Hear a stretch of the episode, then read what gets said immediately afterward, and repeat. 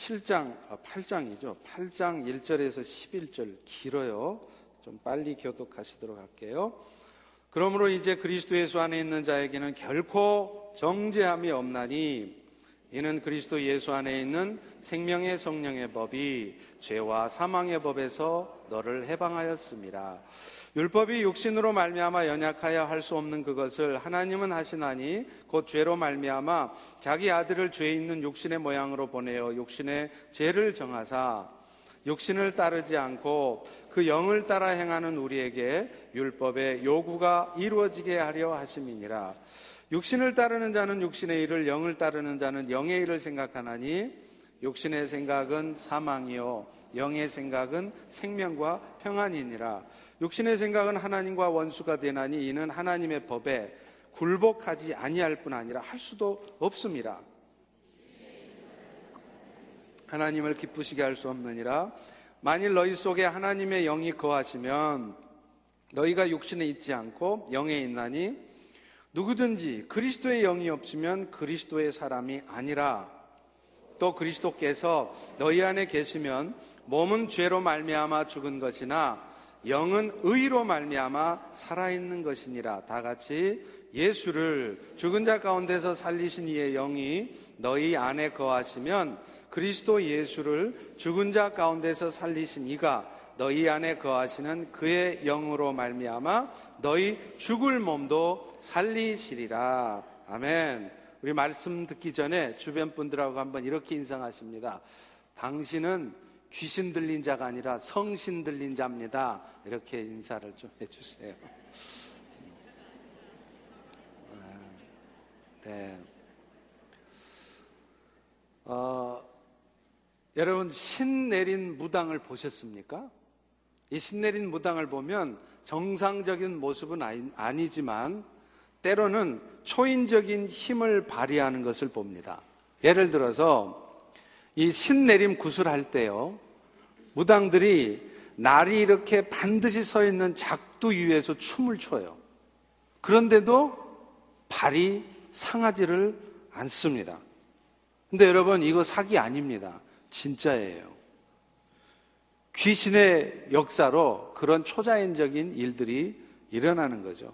그래서 이런 귀신의 역사를 본 사람들은 설사 그것이 귀신의 힘을 입는 것이라 할지라도 자신의 삶에 도움이 될 수만 있다면 예를 들면 병이 낫는다거나 비즈니스 문제가 해결되거나 하여튼 내 삶에 도움만 될 수 있다면 얼마든지 그 귀신의 도움을 받으려고 한다는 거예요. 그래서 굿도하고 무장도 찾아가고 하는 거 아니겠습니까? 그런데 여러분, 이것은 귀신의 실체를 모르는 거예요. 귀신들도 때로는 초자연적인 힘을 발휘합니다. 그러나 결국은 그런 일들을 통해서 사람을 고통스러운 가운데, 영원한 멸망 가운데 빠지게 하는 존재라는 사실을 우리는 분명히 기억을 해야 돼요. 그런데 사실 표현이 좀 이상해서 그렇죠. 우리 그리스도인들도 알고 보면 신들리기는 마찬가지예요.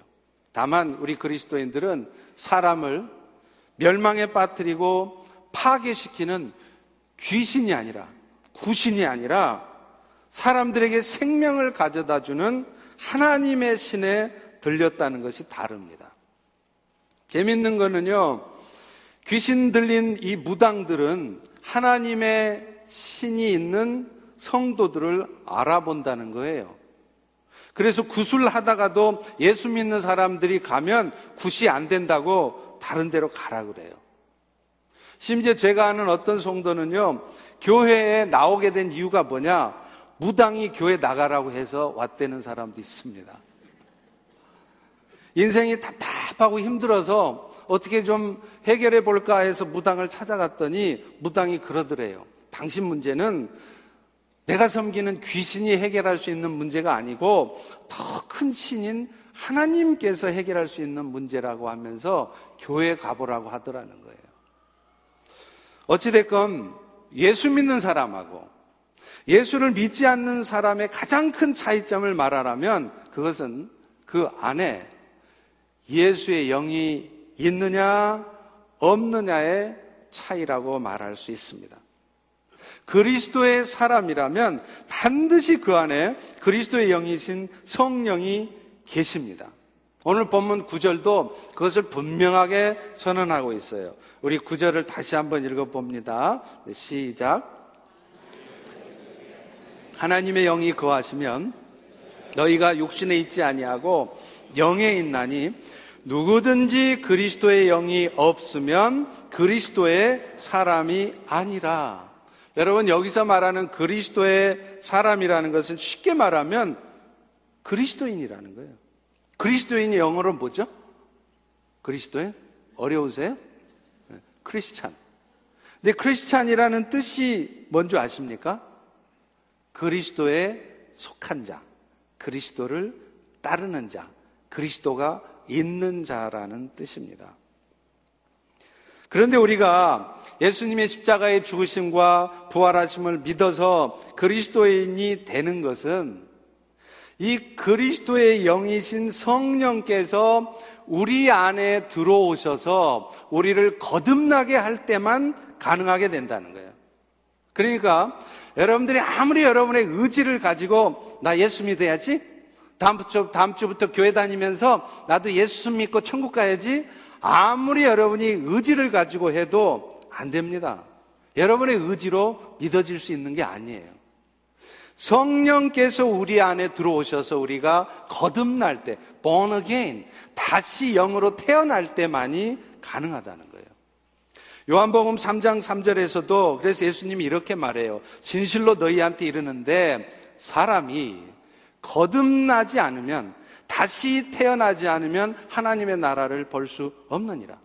그랬더니 니고데모가 고민이 되는 거예요. 그 말이 이해가 안 되는 거예요. 그래서 묻습니다. 나같이 늙은 사람이 어떻게 다시 납니까?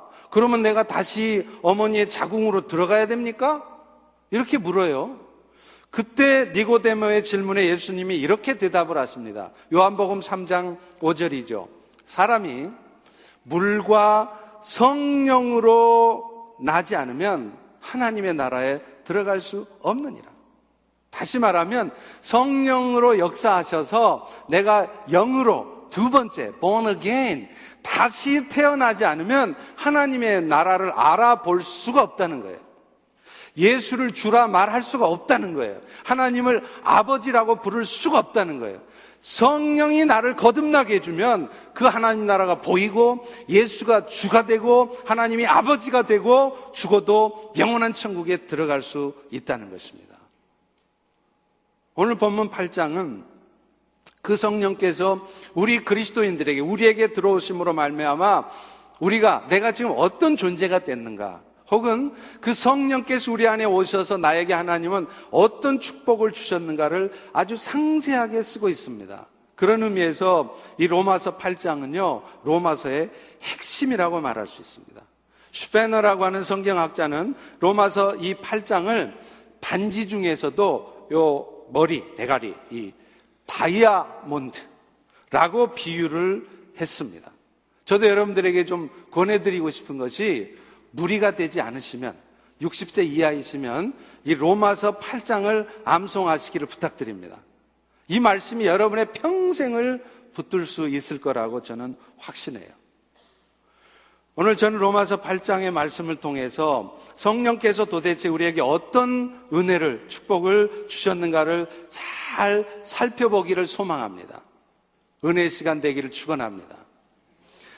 가장 먼저는요, 성령께서 우리 안에 임하게 되었을 때 우리가 받는 축복은 가장 먼저 결코 정죄함이 없다는 거예요.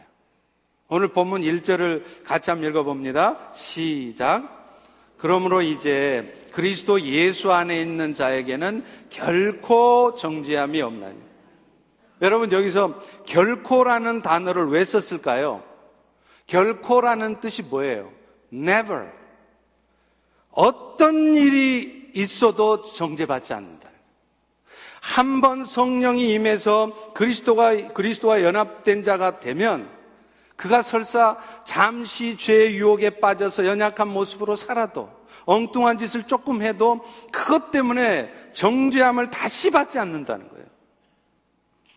성경에서 정죄라는 의미는 뭐냐면요. 죄로 정해져서 그 죄에 대한 책임을 지는 것을 말해요. 율법은 그 죄를 정해놨습니다. 죄는 이런 것입니다. 라고 써놨다는 거예요. 그리고 그 죄를 범하면 이런 벌을 받게 됩니다. 라고 써 있습니다.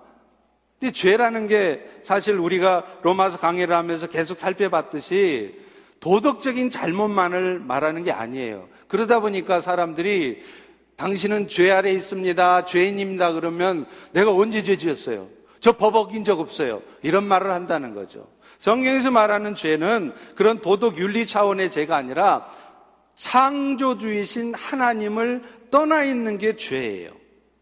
나를 지으시고 이 세상을 만드신 세상의 주인이신 하나님을 떠나 살면 그분이 아무리 도덕적으로 윤리적으로 나름대로는 깨끗하게 살아도 그분은 죄인입니다.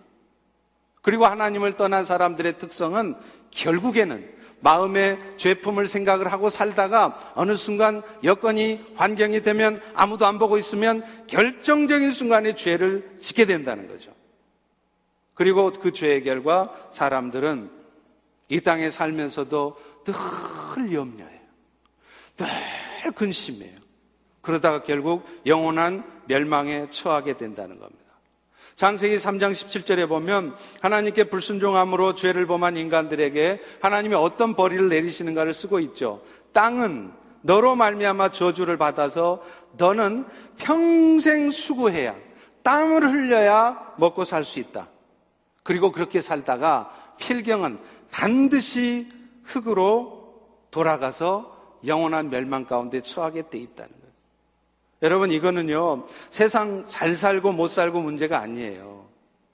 어떤 인생을 살든지 여러분이 부자로 살든지 이 세상을 가난하게 살든지 떵떵거리며 살든지 결국에는 죄 아래 있는 인간은 이 땅을 살면서 늘 마음속에 염려가 있게 돼 있어요. 비즈니스 잘 돼도 이거 언제 이 비즈니스 잘못되면 어떡하나. 늘 두려운 거예요. 안 되면 안 되는 대로, 되면 되는 대로 늘 두려워하고. 그래서 뭔가 내 뜻대로 되지 않으면 누군가를 지목해서 원망하고, 미워하고.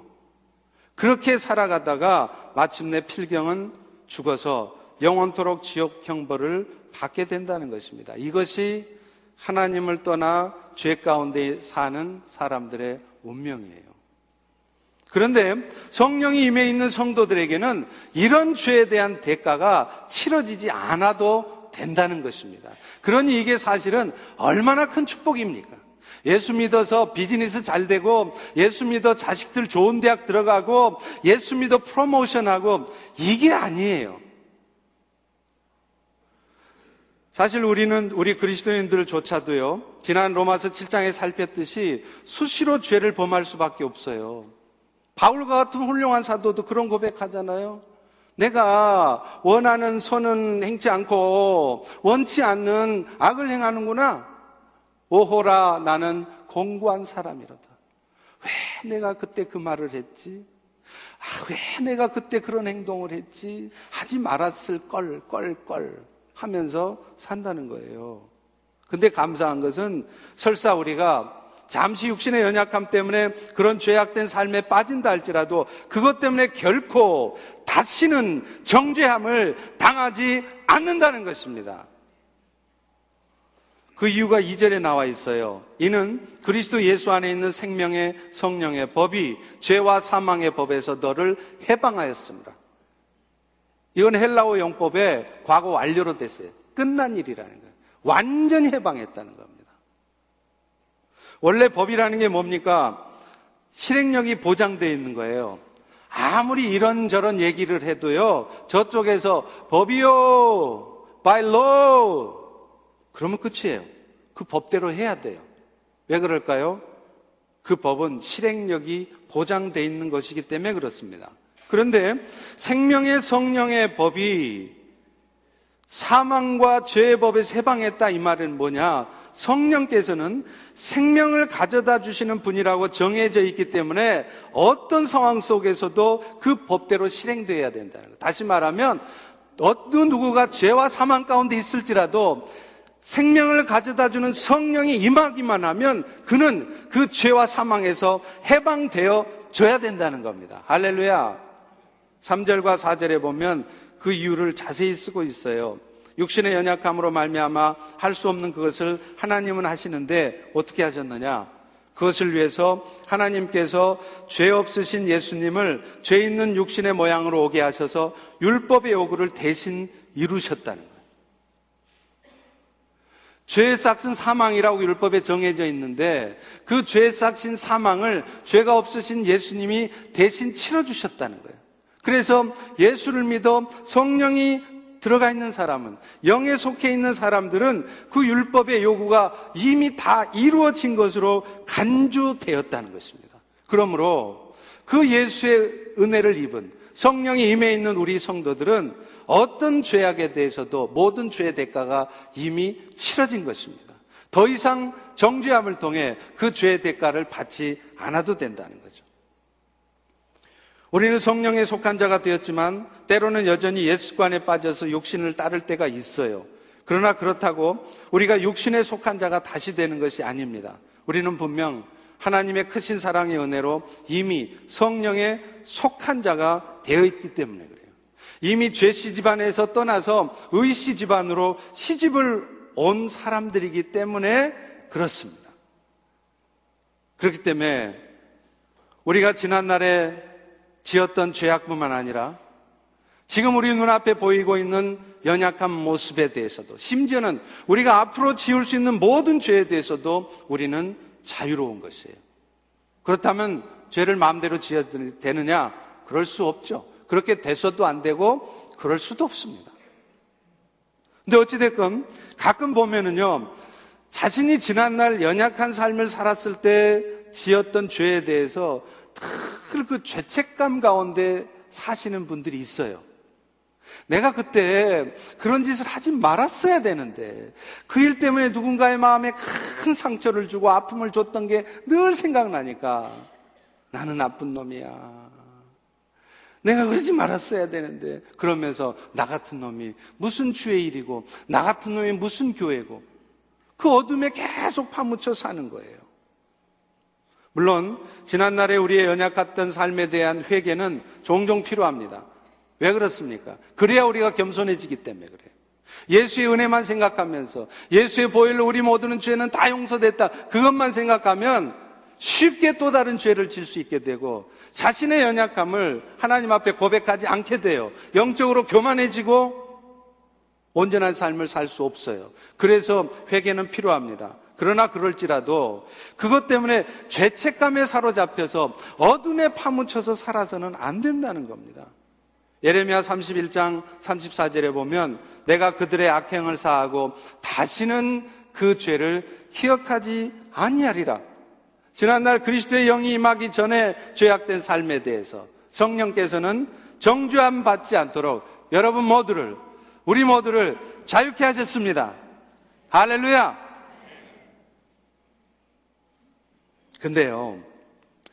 성령이 거하시는 그리스도인들에게 정죄함이 없게 되는 이 축복은 사실은요, 내 자신에게만 있는 것이 아니라 또 다른 믿음의 형제들에게도 동일하게 있다는 거예요. 이 말은 무엇을 의미하느냐면 그리스도의 은총을 입은 형제를 향해서 어느 누구도 정죄할 수 없다는 것을 말을 하는 것입니다. 고린도전서 4장 5절에도 이렇게 말해요. 때가 이르기 전 주님께서 오시기까지는 아무것도 판단하지 말라. 그가 어둠에 감추인 것들을 다 드러내고 그 사람이 어떤 악한 속마음을 가졌는지 그 마음의 뜻도 다 나타내실 것이니까 그때까지는 너희는 판단하지 말고 정죄하지 말라. 이렇게 말을 한다는 거예요. 우리는 어느 누구도 형제의 연약함에 대해서 판단하거나 정죄할 자격이 없습니다. 그 일은 주님께서 하실 일이기 때문에 그래요. 내가 그를 정죄하는 순간 내가 곧 하나님이 되는 것입니다. 교만이라는 게 딴 게 아니에요. 사람들 앞에서 잘난 척 하는 게 교만이 아니라 내가 하나님으로 사는 거예요. 법을 세운 입법자요, 그 법을 판단하신 심판자이신 하나님이 하실 일을 내가 대신해서 연약한 자를 판단하고 마음속으로 미워하고 정죄하는 삶을 살면 그것이 여러분 영적으로 교만한 삶인 것이고 그것이 바로 하나님처럼 살아가는 것입니다.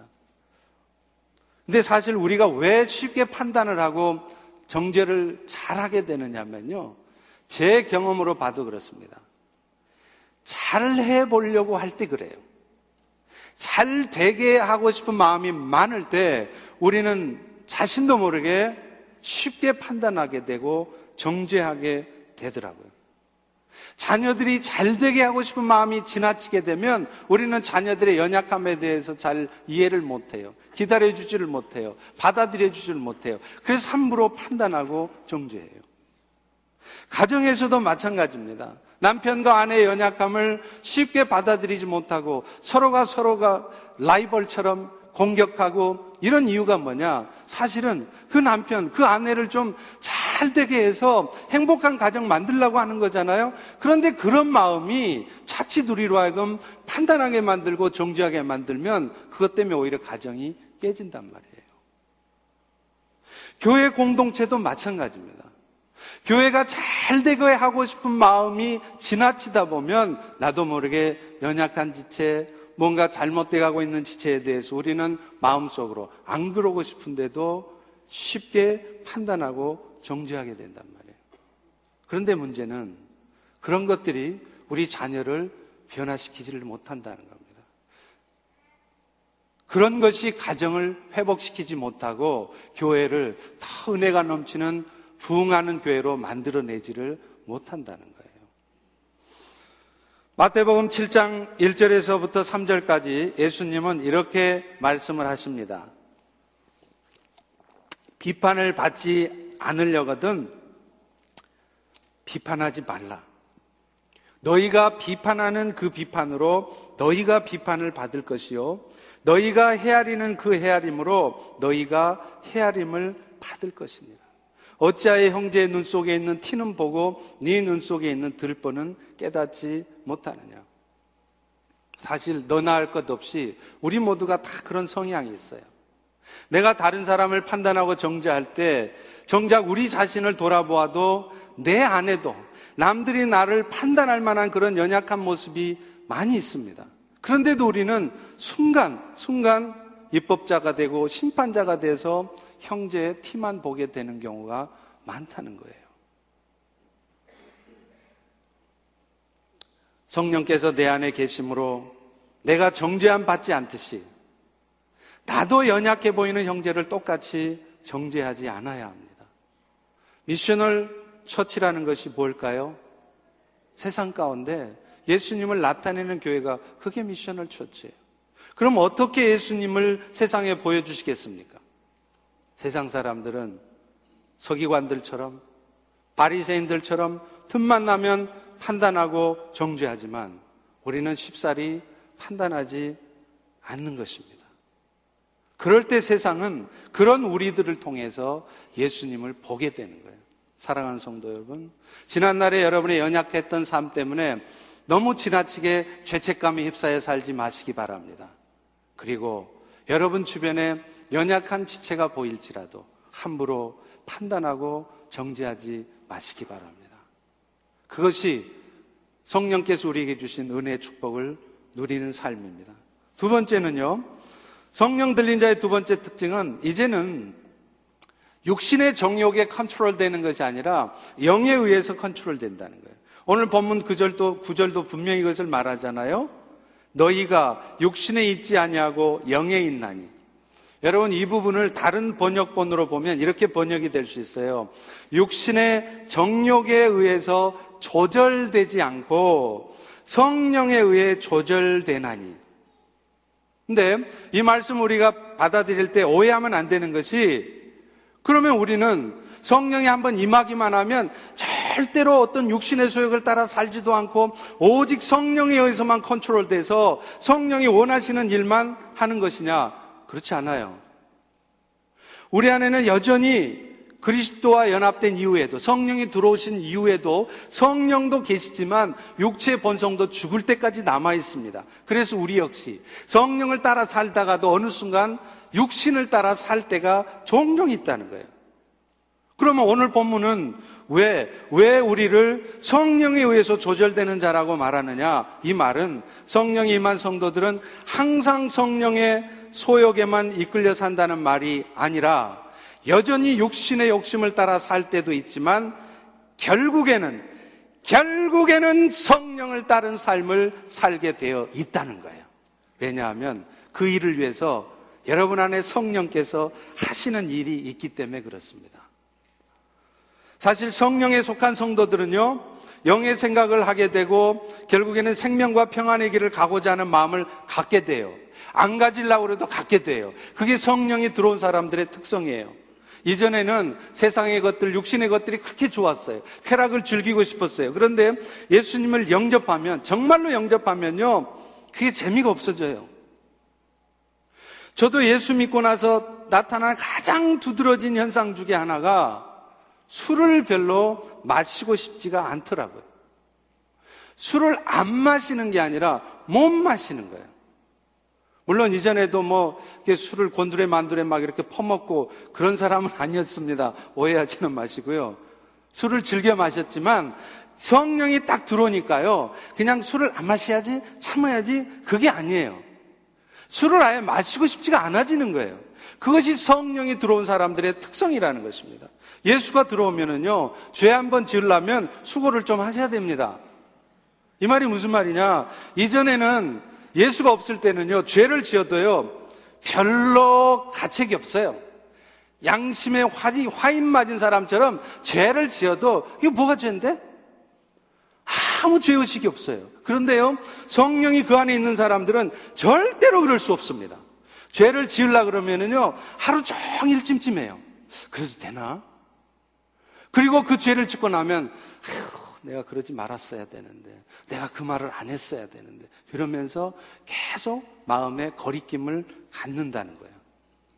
반면에 성령이 들어온 사람들은 선을 행하는 것이 재밌어집니다. 예전에는 교회 한번 나오려면 진짜 힘들었던 사람이 이제는요, 교회 오는 것이 재밌어져요. 그래서 옛날에는 아내가 여보, 오늘 주일날 교회 좀 갈까? 그러면, 에쉬, 말도 못 꺼내게 하던 사람이 여보 오늘 교회 갈 거야? 그러면 아무 말 안 해. 그러면서 에, 뭐 그러면 열심히 그러면서 끌려오는 거예요. 그러면서 제일 뒤에 앉아가지고 말씀을 듣는 거예요. 그러면서 들으면서 점점요 그 말씀이 귀에 들어와요. 그 다음 주가 되면 안 가고 싶은 마음 반, 가고 싶은 마음 반. 그러면서 또 어쩔 수 없이 끌려가다시피 해서 또 와서 또 가만히 들어요. 여러분, 이게 지금 성령이 여러분 안에 들어오셔서 일을 시작하셨다는 증거예요. 근데 문제는 이 과정에서 우리는 항상 순종하는 마음으로 성령의 인도하심을 따르는 것이 아니라는 거예요. 말씀드린 것처럼 어떤 때는 육신의 소욕에 이끌려 갈 때도 있어요. 한 몇 주 안에 따라서 못 이긴 척해서 교회 나가더니 어느 날은 또 갑자기 돌변하더니 여보 교회 갈 거야 그러니까 내가 왜 교회 가야 되는데 하면서 또 갑자기 태도가 바뀌어요? 이런 일이 있다 이 말이에요. 다시 말하면 항상 교회 나오고 싶은 것이 아니라 항상 말씀을 듣고 싶은 것이 아니라 죄를 지으면 항상 마음속에 거리낌이 있는 것이 아니라 그렇지 않을 때도 있다는 거죠. 그럴 때 우리 안에 성령께서는요, 그런 여러분들의 모습에 안타까워 하십니다. 이거를 신학 용어로 뭐라 그러냐면 성령님의, 성령님의 애통하심이라 그래요. 여러분도 여러분 자식들이 공부는 안 하고 맨날 저녁에 컴퓨터 게임이나 하고 마약이나 하고 그러면 여러분 속 상하시죠? 속 뒤집어지시죠? 애간장을 끓이시죠? 그게 애통한다는 거 아닙니까? 여러분이 성령님을 떠나서 세상을 향해서 육신을 향해서 죄를 자꾸 지으려 그러면 성령께서 여러분을 보시고 여러분이 지금 갖고 있는 마음처럼 애통해 하신다는 거예요. 안타까워 하신다는 거예요. 그럴 때 성령께서 우리를 위해 사시는 일이 있어요. 뭔지 아세요? 우리로 하여금 하나님의 말씀을 듣게 하십니다. 그래서 하나님의 뜻이 무엇인지를 확인하게 하세요. 그래서 내가 지금 살아가고 있는 이 삶의 모습이 아, 온전하지 않은 것이구나. 나는 이게 옳은 것인 줄 알았는데 잘못된 것이구나 하는 것을 깨닫게 하시는 거예요. 여러분 제가 예배를 끝내고 나오면 가끔 어느 성도님들이 이런 말씀을 하세요. 목사님, 오늘 말씀은요, 처음부터 끝까지 다 저한테 하시는 말씀이었어요. 이런 말씀을 하시는 분들이 종종 있어요. 심지어 어떤 분들은요, 이런 생각을 해요. 저 목사님이 지금 내 사정을 알 리가 없는데, 어떻게 내 상황을 다 알고 있는 것처럼 저렇게 말씀하시지?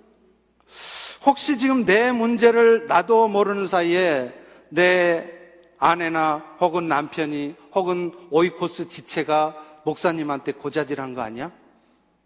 이런 생각을 하게 되는 경우가 있다는 거예요.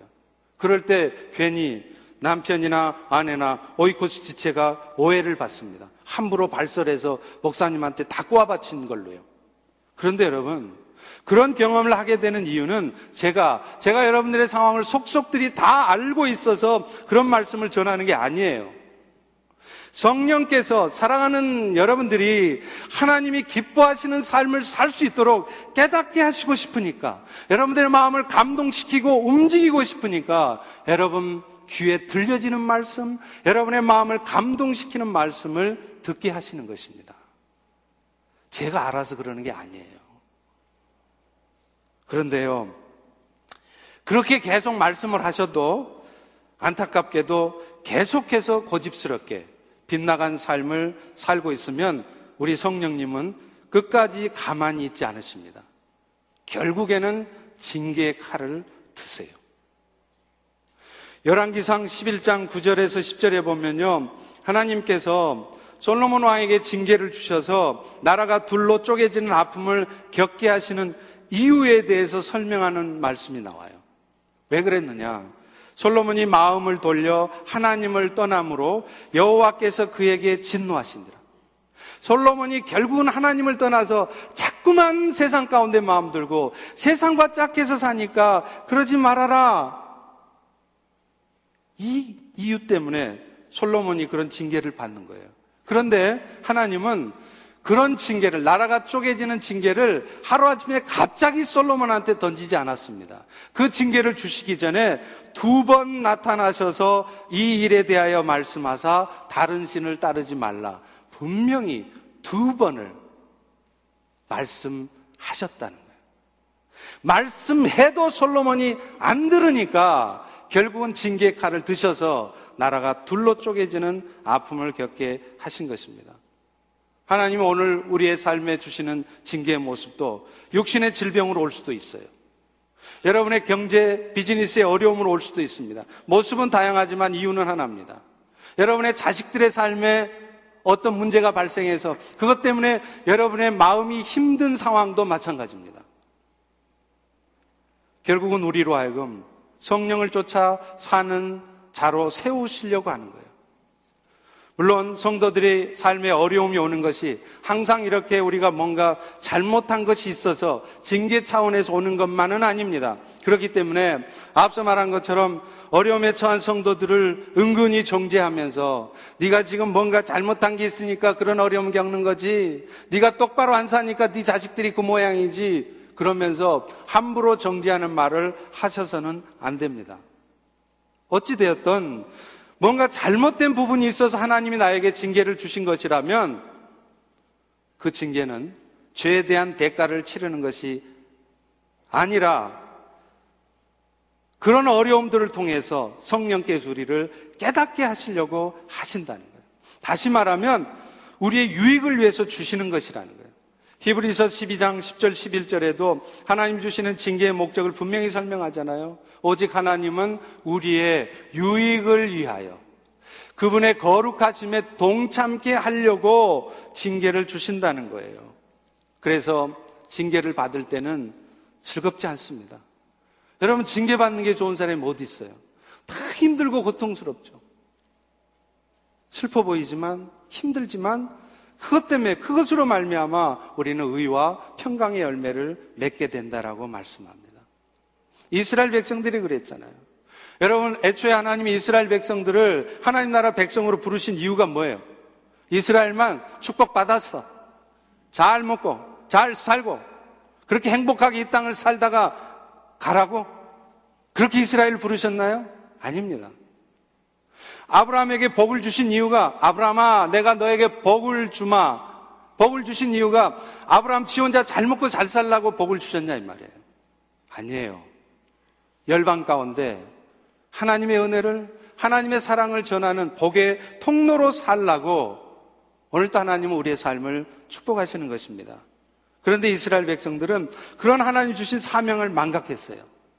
그래서 어찌하든지 자신들의 삶이 풍요로워지기만을 원했습니다. 그래서 심지어는 가나안 사람들이 섬기는 바알신과 아스타로 신을 섬겨서라도 그들에게 절을 해서라도 하나님이 아니 하나님이 아니라 내 삶이 풍요로워만 질 수 있다면 나는 얼마든지 절을 할 수 있다고 그래서 가나안 신들을 섬긴 거 아니에요. 그럴 때 하나님은 그런 이스라엘을 깨닫도록 수많은 선지자들을 보내요. 여러분 이 구약 성경에 나오는 이 선지자들이 전부가 다 하나님을 향해 살지 않고 살아가는 그 이스라엘을 깨닫도록 하나님이 보내신 선지자의 말들입니다. 이사야서, 예레미야서, 호스겔, 아니 호스겔이랬나? 에스겔, 호세야. 웃지 마세요. 그럴 때도 있어요. 이 수많은 선지자들이 대부분 이 타락한 이스라엘을 위해 하나님 보내셨어요. 그런데 이스라엘 백성들은 그 선지자들의 말에 귀를 기울이지 않습니다. 목이 터져라 강단에서 예수 그리스도의 복음이 선포되어지고 그 복음에 합당한 성도의 삶이 어떤 삶인지 수도 없이 선포되어져도 한 귀로 듣고 한 귀로 흘리는 거예요. 예배당을 나가면 그것으로 끝인 거예요. 결국 하나님은 자기 백성 이스라엘 백성들이 그 잘못된 삶에서 돌이키도록 징계를 하십니다. 어떻게 해요? 이방 나라 바벨론에 의해서 하나님의 택한 백성 이스라엘이 멸망하게 하시는 거예요. 신명기 8장 19절 20절에 경고하신 대로입니다. 너희가 여호와를 잊어버리고 다른 신들을 따라 섬기며 그들에게 절하면 하나님께서 멸망시킨 민족들 같이 너희도 멸망하리라. 여러분, 예수 믿는 사람은 다 비즈니스 잘 되고 모든 게 형통할 줄 아세요? 아닙니다. 여러분들도 하나님의 뜻을 살지 않으면 어느 순간 하나님이 징계하실 때 세상 사람들이 망하는 것처럼 여러분의 비즈니스도 여러분의 삶도 망할 수 있다는 것을 기억하셔야 돼요. 다만 그렇게 하시는 이유가 뭐냐? 그걸 통해서 우리를 깨닫게 하시려는 거예요. 우리가 더 하나님 앞에 성숙하고 성결한 삶이 되도록 하시려고 하는 거예요. 결국 나라가 망하는 수치와 아픔을 겪고 나서야 이스라엘 백성들은 그제서야 깨닫습니다. 자신들이 하나님의 축복 가운데 있는 것이 얼마나 감사한 일이었는지, 그리고 하나님의 도성에서 하나님을 찬양하고 섬기는 일이 얼마나 감사한 일인지 깨달아요. 그리고 그들은 마침내 예루살렘으로 돌아왔을 때 그들이 가장 먼저 한 일이 무엇이었습니까? 무너져 있는 하나님의 성전을 세우는 것이었어요. 자기들이 살아야 될 집을 수리하고 리노베이션하고 내가 살아야 될 집을 고치는 것이 아니라 그들이 가장 먼저 한 일은 여호와의 전을 건축하는 일이었어요. 왜요? 철저히 깨달은 거예요. 철저히 깨달은 거예요. 하나님의 징계하심을 받고 나서야 아 인생이 내 뜻대로 되지 않는구나. 내가 노력하고 열심히 살면 내 인생 행복해질 줄 알았는데 내 마음대로 안 되는구나. 하나님의 은혜와 축복이 아니면 아무것도 아니구나. 그걸 철저히 깨달은 거예요.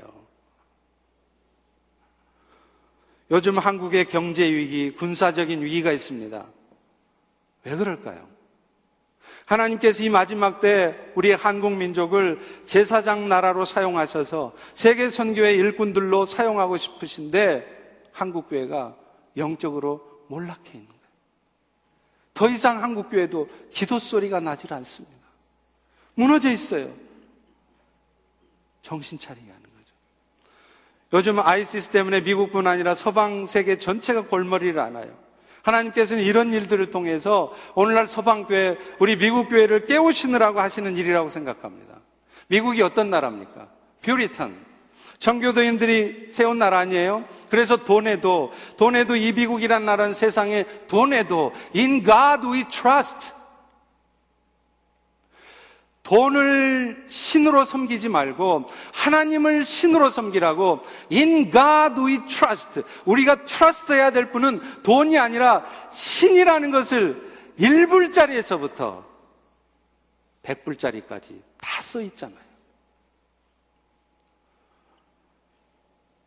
대통령이 취임 선서를 하면서 성경 위에다 손을 얹고 선서를 하는 이 나라가 오늘날 동성 간의 결혼을 합법화시키고 성경이 금하고 있는 일 아닙니까?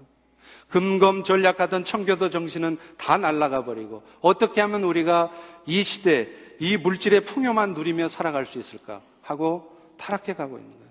하나님은 그런 이 땅을, 이 땅의 교회들을 깨우치시는 것입니다. 이 땅의 교회들에게 간절하게 하나님을 찾는 기도 소리가 다시 한번 울려 퍼지게 하시려는 거예요. 너무 안타까워요. 한국 교회도 마찬가지고, 미주 한인교회도 마찬가지예요. 기도 소리가 없어요.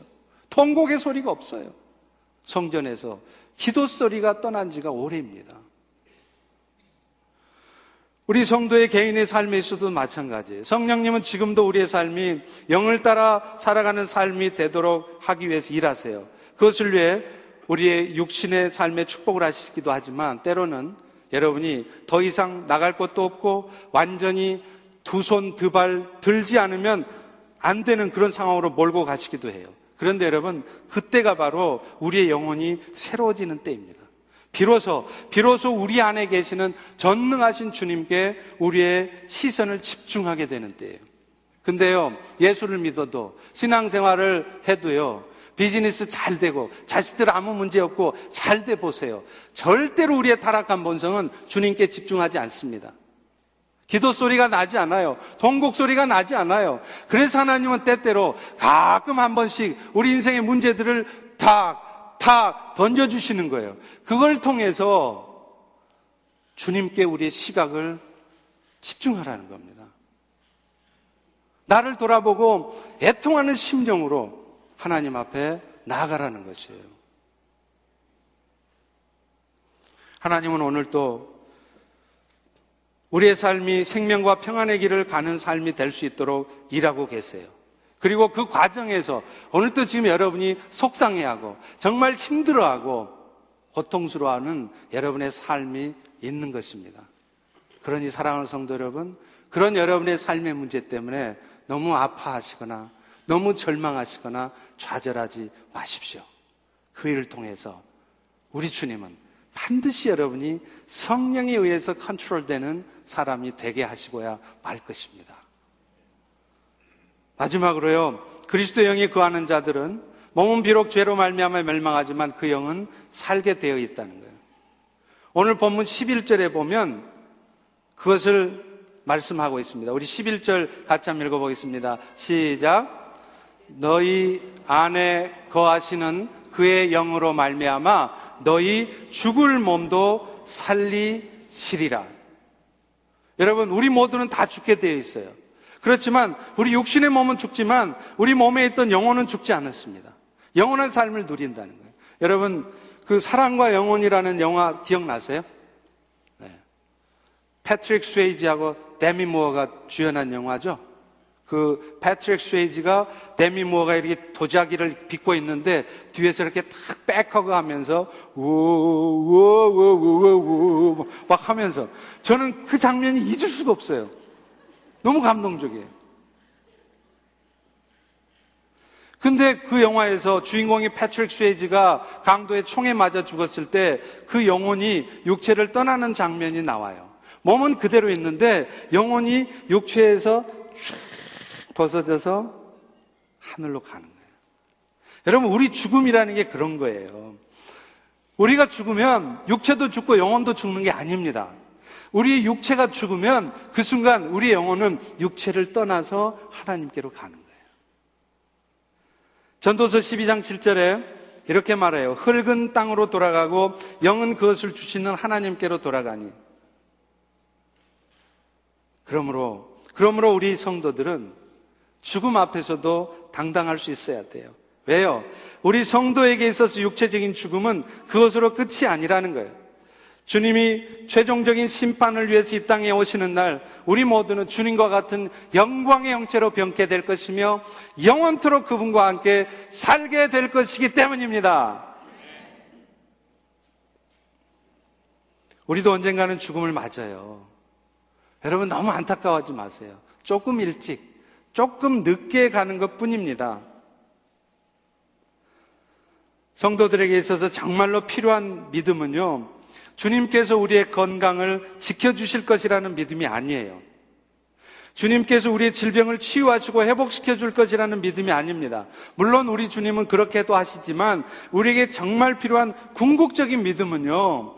비록 치료받지 못하고 죽게 된다 할지라도 나는 다시 영광스럽게 부활할 것이라는 믿음이에요. 그런 믿음을 가질 때만이 우리는 비로소 죽음을 두려워하지 않습니다. 어떤 상황 속에서도 견고하며 흔들림 없이 주의 일에 힘쓸 수 있는 거예요. 세상 살아가면서 죽음 문제 하나만 정리돼도 부담 많이 줄어들어요. 여러분, 우리가 인생 살면서 죽음 문제 때문에 얼마나 신경 많이 써요. 매사에 병 날까봐 조심해야 되고, 살펴야 할 것이 많습니다. 돈 들어가는 일도 많아요. 항상 건강검진 해야 되잖아요. 근데 여러분, 건강검진 같은 건 할 필요가 없다는 걸 말하려는 것이 아니라 건강 챙기는데 너무 돈을 많이 쓰고 건강 걱정하느라고 아무것도 못하는 상황이 생기는 것에 대해서 말하는 것입니다. 소위 건강 염려증이라는 병이 있어요. 희한한 병이죠.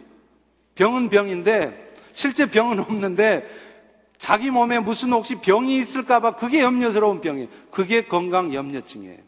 한국 사람들이 특별히 건강 염려증이 많대네요. 세계 300개 나라 중에 건강보험을 가장 많이 활용하는 나라가 그래서 병원을 가장 자주 가는 나라가 한국 사람이래요. 의료보험이 싸서가 아니에요. 건강 염려증 때문에 그래요. 몸이 조금만 이상해도 혹시 암 생긴 거 아니야? 그래서 큰 병원 가서 검사 다 해봐야 머리끝에서도 발끝까지 스캔 해야 마음이 풀리는 거예요. 그런데 성도들이 부활의 소망을 갖고 예수님께서 우리 모두를 마지막 때에 일어나게 하셔서 우리 모두가 부활할 것이라는 믿음을 가지면 우리는 이런 두려움으로부터 진정으로 자유로울 수 있어요. 그래서 죽음 앞에서도 참 당당할 수 있는 것입니다. 세상의 불교에서도 생사일여라고 그래서 삶과 죽음이 하나라고 말하면서 죽음을 두려워하지 않는 사람도 있는데 우리는 죽어도 천국이요. 영원한 나라가 기다리고 있는데 그런 소망을 가진 우리 성도들이 죽음을 두려워하면서 아무것도 할 수 없게 된다면 그 부끄러운 일 아닐까요? 소양 주기철 목사님은 일제 신사 참배를 거부하면서 옥중 생활을 하다가 순교하셨습니다. 하도 협박을 해도 안 들으니까 일제 경찰이 주 목사님을 마음 돌이키려고 풀어줬어요. 풀어주자마자 목사님은 집으로도 안 가시고 산정연 교회 가셔서 마지막 성도들에게 설교를 하십니다. 사망한 네가 이기는 것이 무엇이냐? 이 설교 끝나고 그분은 다시 당신 발로 감옥으로 들어가셨어요. 그분이 죽음을 두려워하지 않으면서 마지막까지 일사각오로 신앙을 지키며 흔들림 없이 주를 위해서 섬길 수 있었던 이유가 뭘까요? 그 담대함이 어디서 나왔을까요? 여러분, 혹시 주기철 목사님이 공수특전단 출신이라는 얘기 들어보셨어요? 주기철 목사님이 Rangers, 유격대원 출신이라는 얘기 들어보셨어요? 아닙니다. 예수 그리스도의 부활에 대한 소망을 붙드니까 그 연약한 육신을 갖고도 그런 담대한 삶을 사시는 거예요. 오늘 우리 모두에게는 어떤 연약함에도 결코 정죄함 받지 않게 하시는 성령의 은혜가 있습니다. 그리고 그분의 일하심으로 날마다 오늘 또 우리의 삶은 지금 거룩게 되어지고 있어요. 그 일을 위해서 하나님이 때로는 우리에게 아픔을 주시기도 하지만 이 모든 일도 결국은 우리를 더 거룩해 하시려고 하나님 주신 축복입니다. 이 믿음 가운데 흔들림 없이 오히려 어렵고 힘든 형편에서도 세상과 사람들을 축복하며 살아가는 우리 모두가 되기를 주의 이름으로 축원합니다. 우리 일어나셔서 주님 내가 여기 있사오니 한번 같이 찬양합니다. 주님 내가 여기 있사오니 나를 보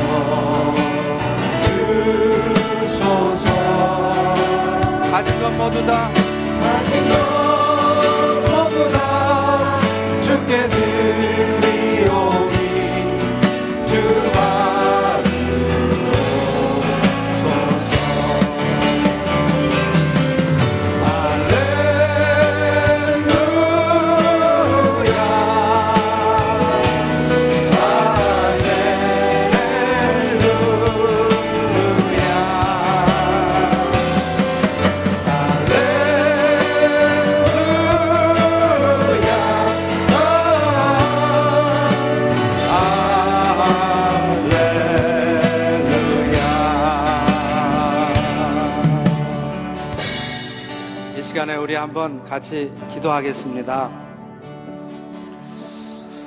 아, 오늘도 성령은 우리 안에 함께 거하십니다.